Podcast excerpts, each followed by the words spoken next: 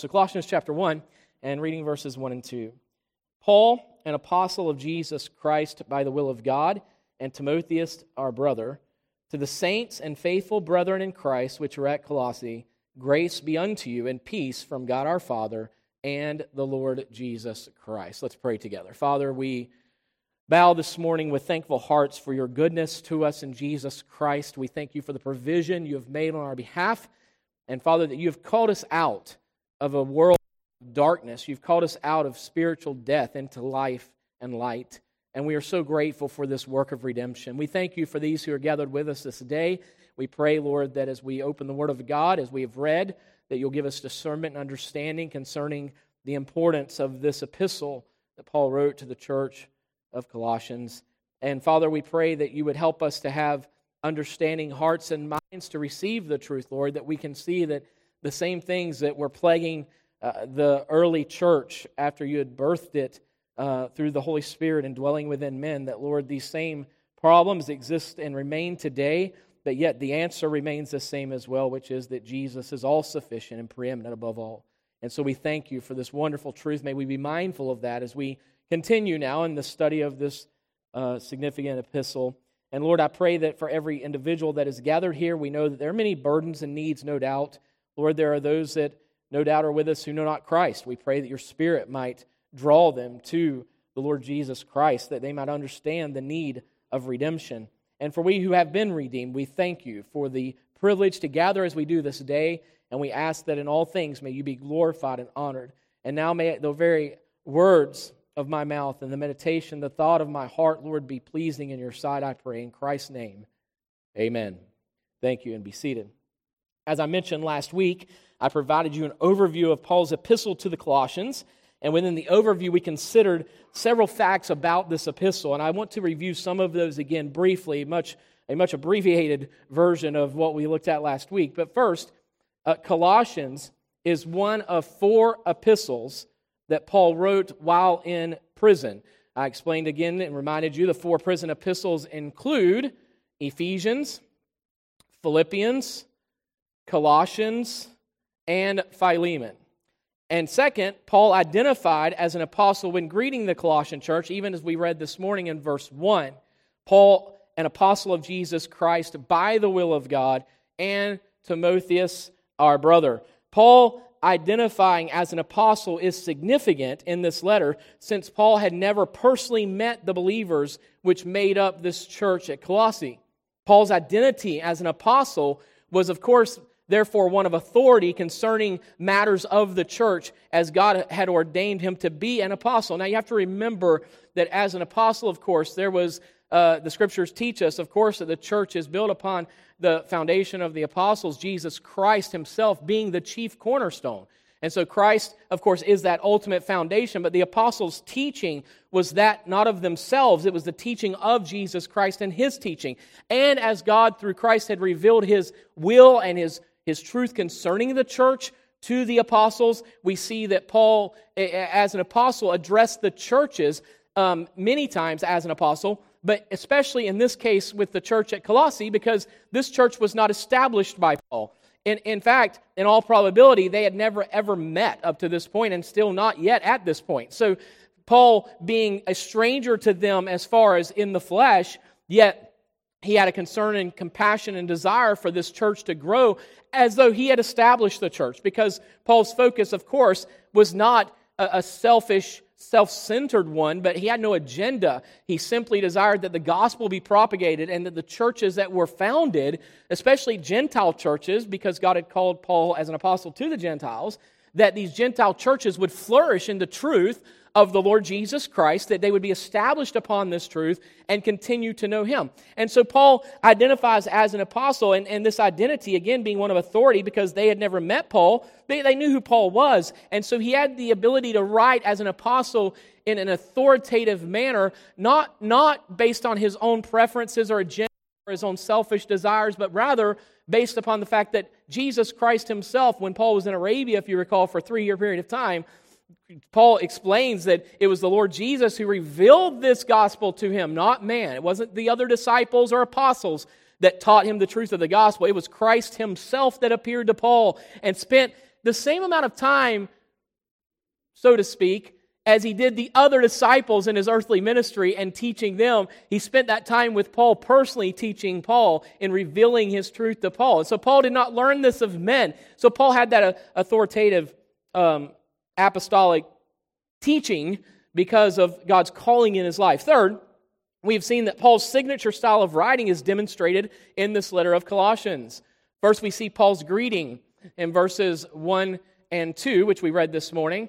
Then we see Paul's thanksgiving for the faithfulness of the Colossian believers, verses, uh, chapter 1, verses 3 through 8.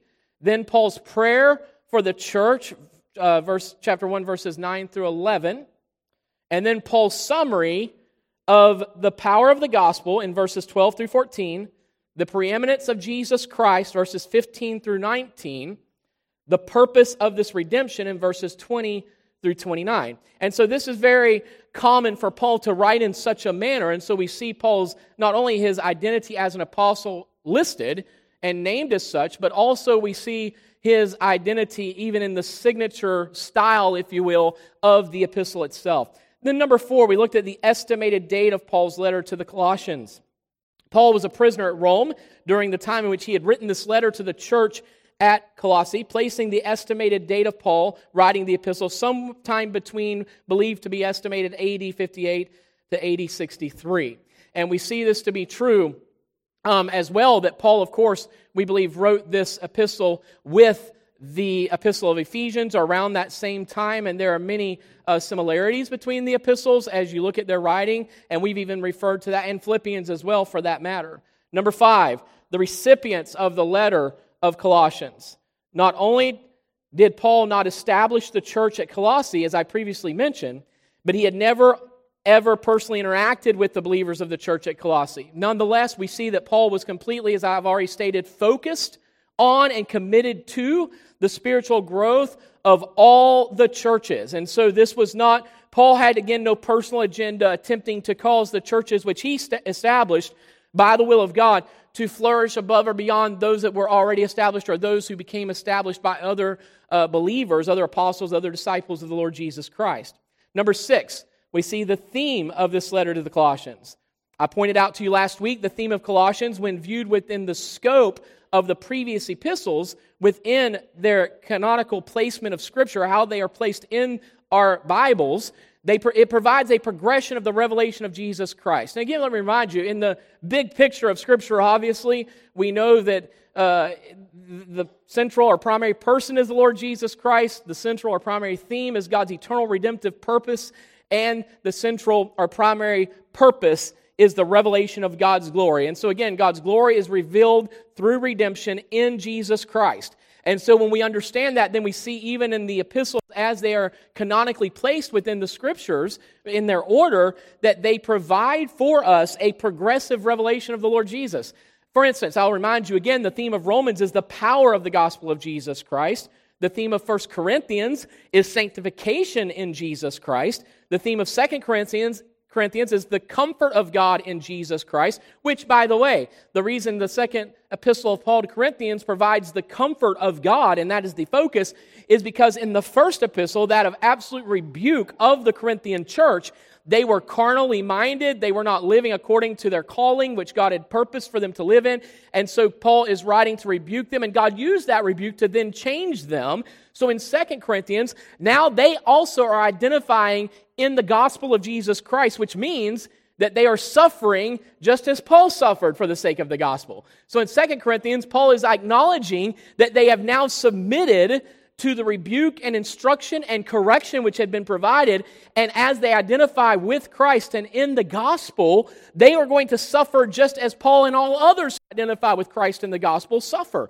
And so Paul gives them this comfort and he explains to them the comfort. In fact, he says in 2 Corinthians that they are to comfort one another as they also have received such consolation or comfort. And so talking about again the persecution against the church for the sake of the gospel. Then we see in uh, the theme of Galatians, of course, the sufficiency and or the exclusivity of Jesus Christ. How that when the Judaizers came into the Galatia churches, that they were saying you need circumcision, as the Judaizers would say, Judaism would demand, and also Christ. That's fine, but you must follow the uh, laws of Judaism if you're truly going to be a follower of God. And so Paul comes to this church through by way of letter and explains and emphasizes, again, corrects and rebukes them, instructs them, but he tells them Jesus Christ is infinitely more than enough that you need nothing more other than Christ, and that you don't have to supplement Christ, that God has been seen fit to redeem us through the person of Christ. He is all sufficient. The theme of the book of Ephesians is that of the position God has provided us in Jesus Christ. The theme of the book of Philippians, as we just finished up a few weeks ago, is the excellency or superiority of Jesus Christ. How that he, of course, everything else is inferior to him. And then he moves on now to the epistle to the Colossians, in which the emphasis and theme is the preeminence of Jesus Christ. Look at verses 16 through 18 with me of this text. Colossians 1. For by him were all things created that are in heaven, that are in earth, visible and invisible, whether they be thrones or dominions or principalities or powers. All things were created by him and for him. And he is before all things, and by him all things consist. And he is the head of the body, the church who is the beginning, the firstborn from the dead, that in all things he, Christ, might have the preeminence. Now, let me, let me uh, correct for you a, a common false misunderstanding of this text. And it's one that I hear people often speak and make statements concerning this, and they're truly missing the truth. I mentioned this last week. Notice here in this epistle, Paul does not say that you make Jesus before all things. He doesn't say that you make him first in your life. How many of you have heard that? How many of you have probably said that before? Make Jesus, listen, let me explain something to you again. You do not make Jesus anything. You do not make him Lord. You do not make him Savior, as I've often said, any more so than you could make him Creator. He is who he is. And so we do not make him anything. That's not what Paul says, and that's not what the scriptures are teaching us. Notice this is a definitive statement. He is before all things. All things are created by Him, and all things exist for Him. It doesn't matter whether you, whether you believe that or not. These are the facts. These are, this is the truth. And so the call is not that we make Jesus something. The call and the exhortation is that we acknowledge the truth of who He is, of who God has made Him to be, who God has declared him to be. Notice, he is before all things. It does not tell us put Jesus first. No, you acknowledge that he alone has this rightful place. It is Christ and Christ alone.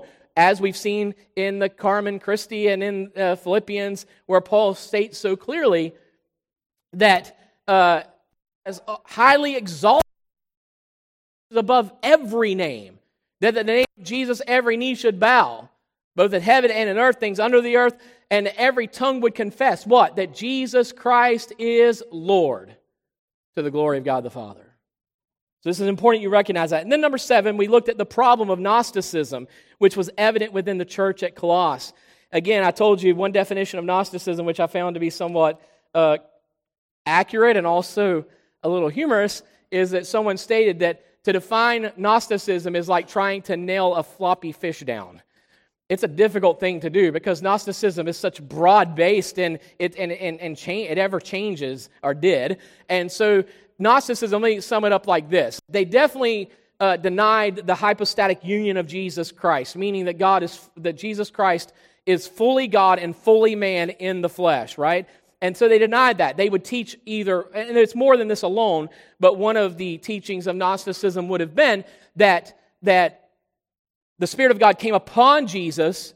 Remember, for instance, whenever he uh, was baptized, and then at his death, the Spirit of God left Jesus, the man Jesus, and not in giving up the ghost. No, that God just separated himself from his son in the sense of that he no longer was deity, is basically the point being made. The other argument of Gnosticism would have been that, uh, that Jesus, so one would have been obviously that Jesus uh, possess the Spirit at times and then not at other times, that he is not deity in the flesh. The other, of course, is that uh, he did not come in a literal physical flesh such as, as we understand it to be. And so it, it's obviously denying this, this truth, again, of the hypostatic union of Christ, meaning he is fully God and fully man in the flesh. And remember, in the fullness of time, Galatians tells us that God manifested his son in the flesh, being born of a woman. And so we understand that this was the purpose and plan of God. But Jesus was not created at the time of his manifestation. He is before all things. The flesh, he came flesh, but he's always been. And one of the beautiful truths of this as well that you need to acknowledge and understand is that now he is in a glorified body at the right hand of God the Father, ever living. His very presence makes intercession on our behalf as our high priest. So he was manifested in the flesh prior to the manifestation of Jesus in the flesh, prior to the time in which he was born. Jesus did not possess a physical body but yet he was manifested in the flesh. He'd always been with the Father. In the beginning was the Word, John 1 1. The Word was with God, the Word was God. The same was in the beginning with God. Verse 14, and the Word became flesh and dwelt among us. He was not created, he was manifested in the flesh, but now, since he took on that flesh, the flesh physically died. Jesus, of course, went to the Father, spiritually speaking. The person of Christ went to the Father and then he came back and took on a glorified body, which he will forever, eternally now dwell within. So we have a physical Savior who is in a glorified body that one day we as well will share in a glorified body like as his. And so that one day will be the case. Colossians 2 8 through 10, Paul warns against such Gnostic teaching. And, and, and, Gnosticism, Gnostic is to know, of course, that's what it's derived from. And it also taught that there was some mystical revelation of God to man. And only certain, it was very uh, esoterical in the sense that it would, only, it would only relate to people who had this special knowledge, this mystical knowledge. Not talking about God manifesting his son in the flesh and not talking about knowing Christ through redemption in that regard, but rather that there's some mystical part to this salvation. Listen, there's nothing mystical about salvation. It is spiritual, it is eternal, but it's not mystical. And so we experience a genuine birth, a new birth, a spiritual new birth. And so Gnosticism taught such things, and Paul warned against it in Colossians 2 8 through 10.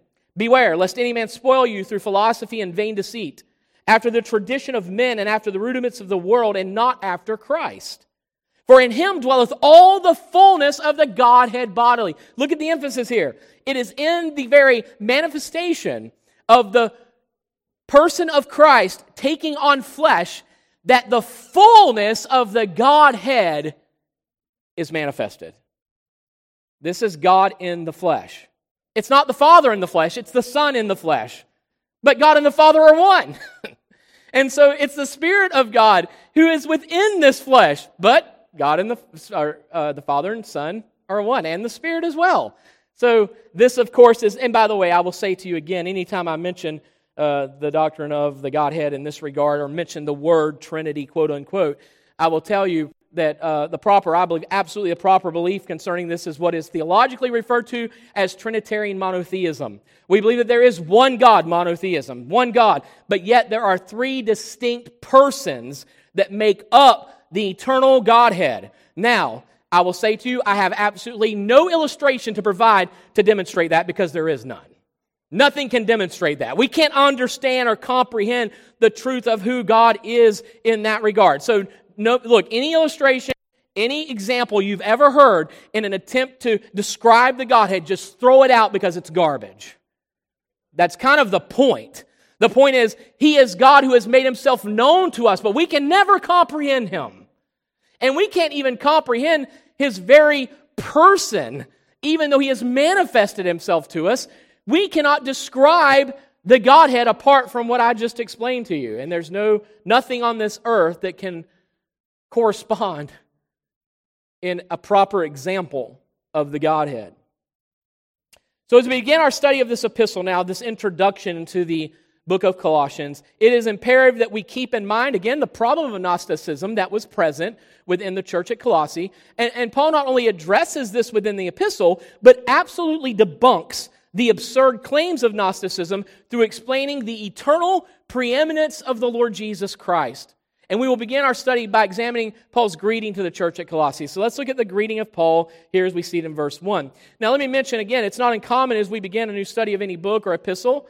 The overview and introduction overlap to some degree, obviously, because we're kind of addressing some of the same things that we pointed out in the overview. And we will see that to be true as well within this introduction of Colossians. So look at first how Paul identified himself. Verse 1 Paul, an apostle of Jesus Christ by the will of God, and Timotheus, our brother. Now, Paul begins this epistle identifying himself again as an apostle of Jesus Christ by the will of God. Now, as I've previously mentioned, Paul identif- identified himself as an apostle to the Colossians intentionally, having again never met them, he, having only heard their faith and faithfulness to the gospel by Epaphras. We understand that he therefore came to them in this authoritative manner. Look at verses 4 through 8 with me. Since we heard of your faith in Christ Jesus and of the love which ye have to all the saints, for the hope which is laid up for you in heaven, whereof ye heard before in the word of the truth of the gospel, which is come unto you as it is in all the world, and bringeth forth fruit as it doth also in you, since the day ye heard of it, and knew the grace of God in truth. As ye also learned of Epaphras, our dear fellow servant, who is for you a faithful minister of Christ, who also declared unto us your love in the Spirit.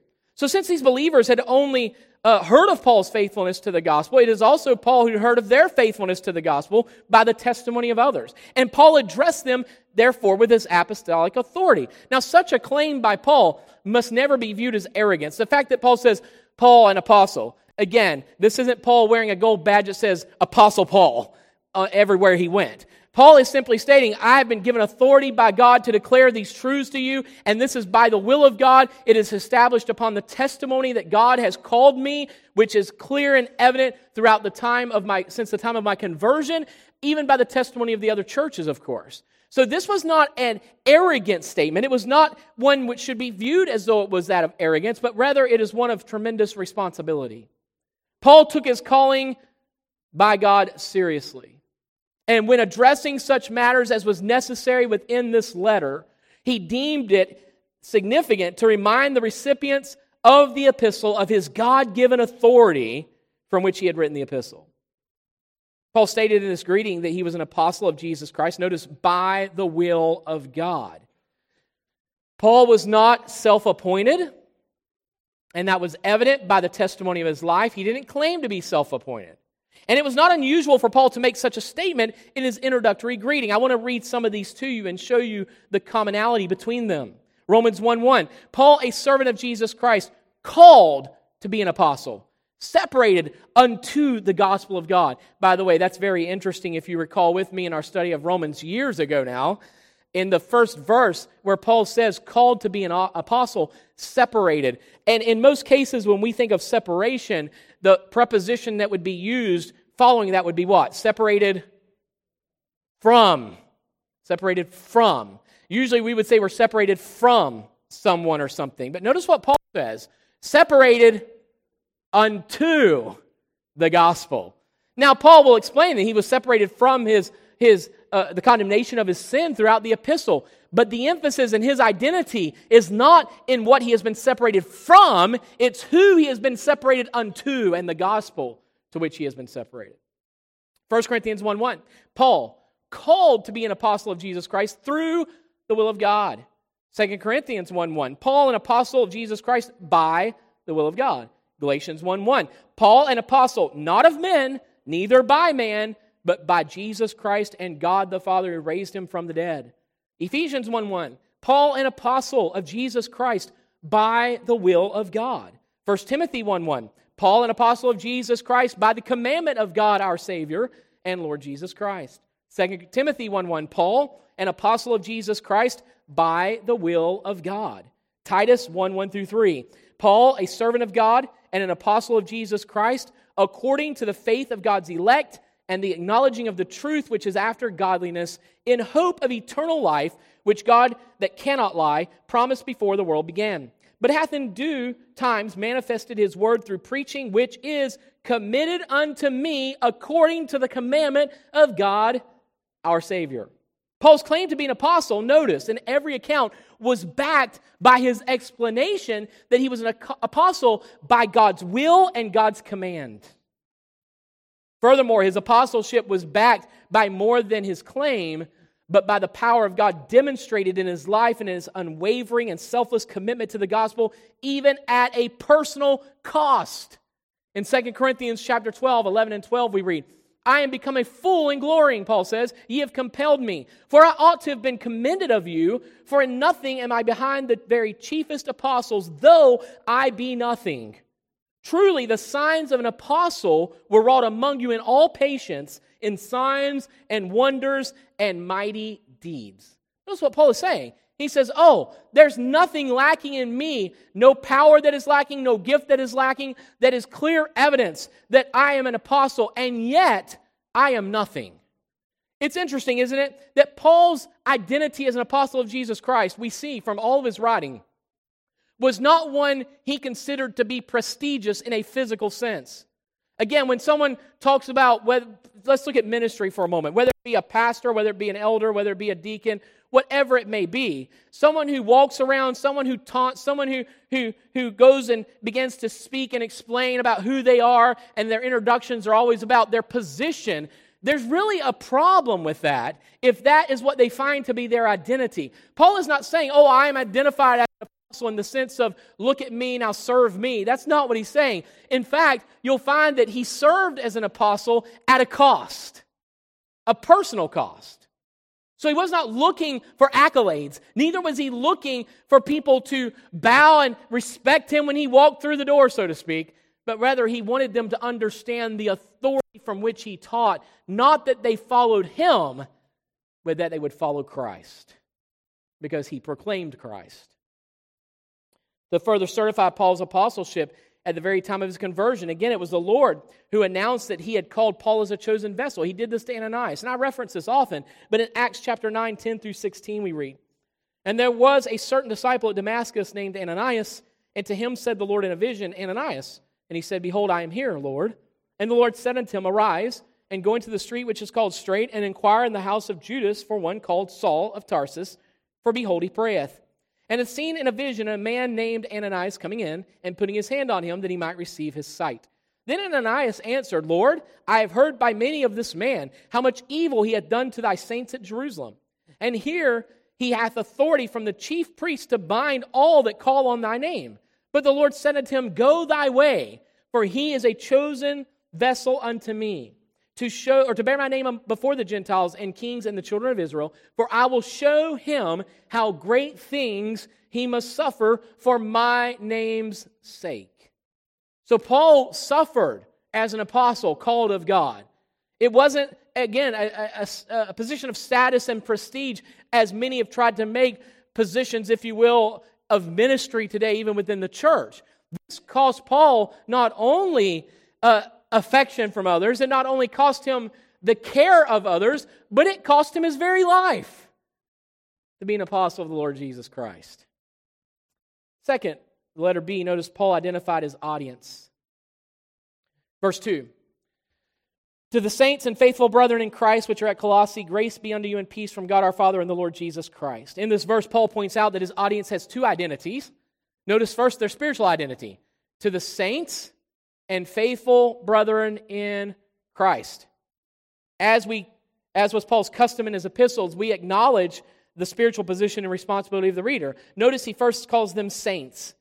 Now, this title is one which is unique to those who've been redeemed. Again, I'll, I'll, make a statement here. I don't want to be misunderstood. But often there are believers who refer to themselves as though, even from this sense, and I understand what's being stated, and, and I, will be I, am gracious in this, in what I'm about to say. I'm, I'm not being dogmatic in a sense because I understand the message is attempting to be conveyed.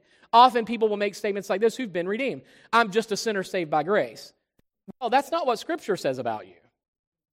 You know what Scripture says about you? You are a saint. Now, saint does not mean we're perfect. That's not even the implication. That's what we've redefined it to mean, which is not what it means. But saint is one that is a holy one or who's been set apart. If you are a believer in Jesus Christ, it's not that you're, and, and here's, here's though I understand the humility in saying I'm just a sinner saved by grace, I understand that. Let me also say to you, I believe that Jesus Christ as my Redeemer is sufficient, and that if any man be in Christ, guess what he is? He's not just a sinner saved by grace, he's a new creature.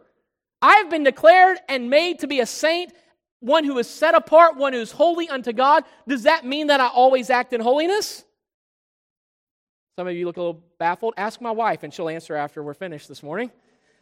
I do not always answer in holiness or act in holiness. That is true, I don't, and I confess that before you. But that has nothing to do with the fact that God has already set me apart unto Himself. And I think one of the dangers in not understanding this is that people then begin to act as though they are sinners saved by grace who are attempting to become saints. When the real definition is this I am a saint who just still happens to sin. And I understand and see that truth. And so I've been set apart. That's what it means. So Paul doesn't say, you who are trying to become saints, are you sinners that are now, now saved by grace? No, he says, saints. He calls them that. Why? Because they are believers and followers of Jesus Christ. And again, the title saints means holy or holy one.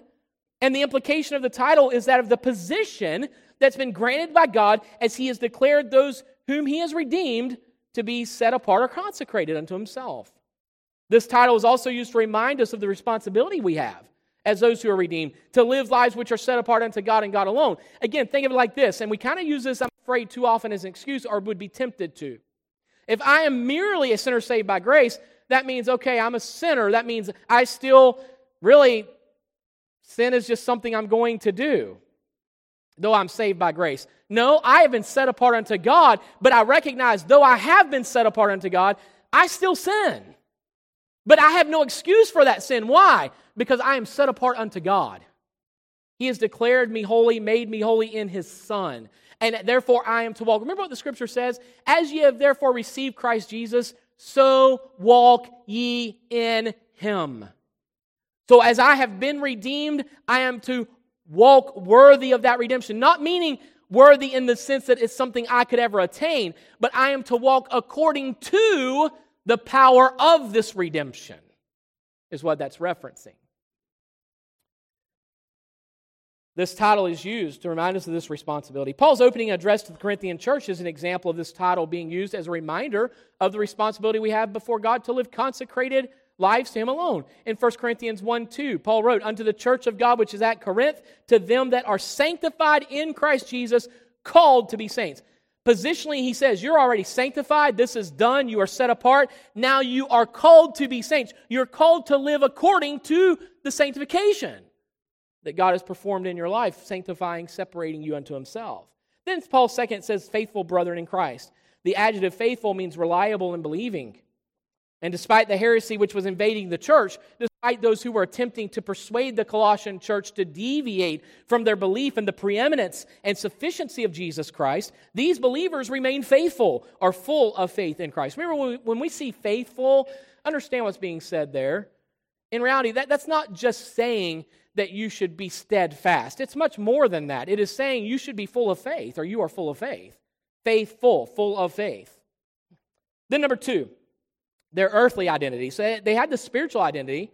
They were saints, they were believers, faithful, believing brethren. But then he says, which are at Colossae. Now, while this church was identified by their geographical location, obviously, it bears great weight regarding both the content of this letter and the manner in which Paul writes this letter. This was only an identifier of where they were, not what or who they were. I point this out due to the importance of the distinction between that which defines us and that which describes us. You need to understand this truth. They were described to be the church or believers at Colossae. This described who they were in terms of their location and setting apart identity for them in that respect. But this is not what or who they really were. They were saints and faithful brethren. That's who they are defined to be. It was not the description of where this church was located that provided them identity truly, but it was their spiritual position that defined, defined who the church was. Then the letter C. Paul identified the unity shared between himself and the Colossian church. Notice he says, Grace be unto you and peace from God our Father and the Lord Jesus Christ. Richard Melick commented on Paul's greeting. He said, Grace pointed the readers to the basis of their new life in Christ, as well as the state of grace in which they were to conduct their lives. Peace was a prayer for the general well being of the readers. So, the basis of Paul's spiritual identity and of these believers at Colossae was God's unmerited favor, which he had freely bestowed, obviously, upon them. And it was this grace of which Paul wrote. He then refers to God's peace towards them, which was Paul's expression of his desire for these believers to continue in the depths and the riches of the grace of which he just spoke, to continue therein. After expressing his desire for the church to continue in the grace and the peace of God, Paul then declared the common ground which they shared. Notice he identifies them again in this unity from God our Father and the Lord Jesus Christ. Paul had never met these believers. They had never met Paul. But yet, notice the unity that they share regardless. From God, this grace and peace from God our Father and the Lord Jesus Christ. The unity between Paul and the church of Colossae was on the basis of the relationship they possessed with God alone. Paul stated, God, our Father, together, our Father. This relationship could only exist in and through the person of the Lord Jesus Christ. Notice how he goes on to say, Grace be unto you and peace from God our Father and the Lord Jesus Christ.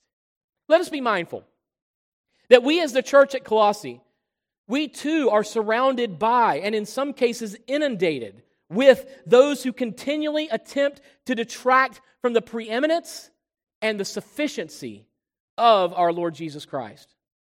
Yet, Paul's greeting to the church at Corinth served as a reminder to them to live according to their God given call and position they possessed in Jesus Christ. Just as this church was identified by God having set them apart unto himself, so we too are called to live our lives sanctified unto the Lord. Despite those who would deny and attempt to marginalize the preeminence and sufficiency of our Lord Jesus, we as the Colossian church are to remain faithful. We are to remain full of faith in Christ. That is the whole point here. Full of faith in the preeminence, full of faith in the sufficiency of the Lord Jesus. It should be our deepest desire that we not be known by our worldly identity, but that it is our spiritual identity which defines us. Let me explain what I mean by that. It is absolutely unimportant that anyone really knows that you attend or are a member or visit New Life Baptist Church in Yulee, Florida. But it is absolutely imperative that they know that you are a saint and faithful follower of Jesus Christ. Let your identity not be found in whom you associate with. Let it not be in some geographical location, but let your identity be understood to be in Christ alone. Period. May we remain faithful in Christ as we continue in this grace of God that's been bestowed unto us and provided for us in the person of our Lord Jesus Christ. We have an identity. You are known as or by something. You have an identity. The question is, in where, where does, in, in what does your identity lie? What is it that truly defines who you are? Not just where you go to church, not just what you do, no, who you are. Because when Paul says they were saints and faithful brethren, he is saying this is who they are. They happen to be at Colossae, but that's not who they are. They are saints and faithful brethren. And hence, Paul was able to say, This grace and peace from God, our Father, and the Lord Jesus Christ. Isn't it wonderful to know that in God's eternal redemptive purpose and plan, those who are redeemed, He has made us to be a part of something that is eternal that is far greater, not only than any one of us, but is far greater than any one local body because of the redemption in his Son. May we identify with and in the person of Christ. Remember this you don't make him anything, you don't make him first in your life. If you think you make Jesus first in your life, what you're really declaring is, Lord, I am Lord. I will make you what I want you to be. You acknowledge who he is. This is who God the Father has declared him to be and made him to be. So may we acknowledge humbly the truth of our Lord.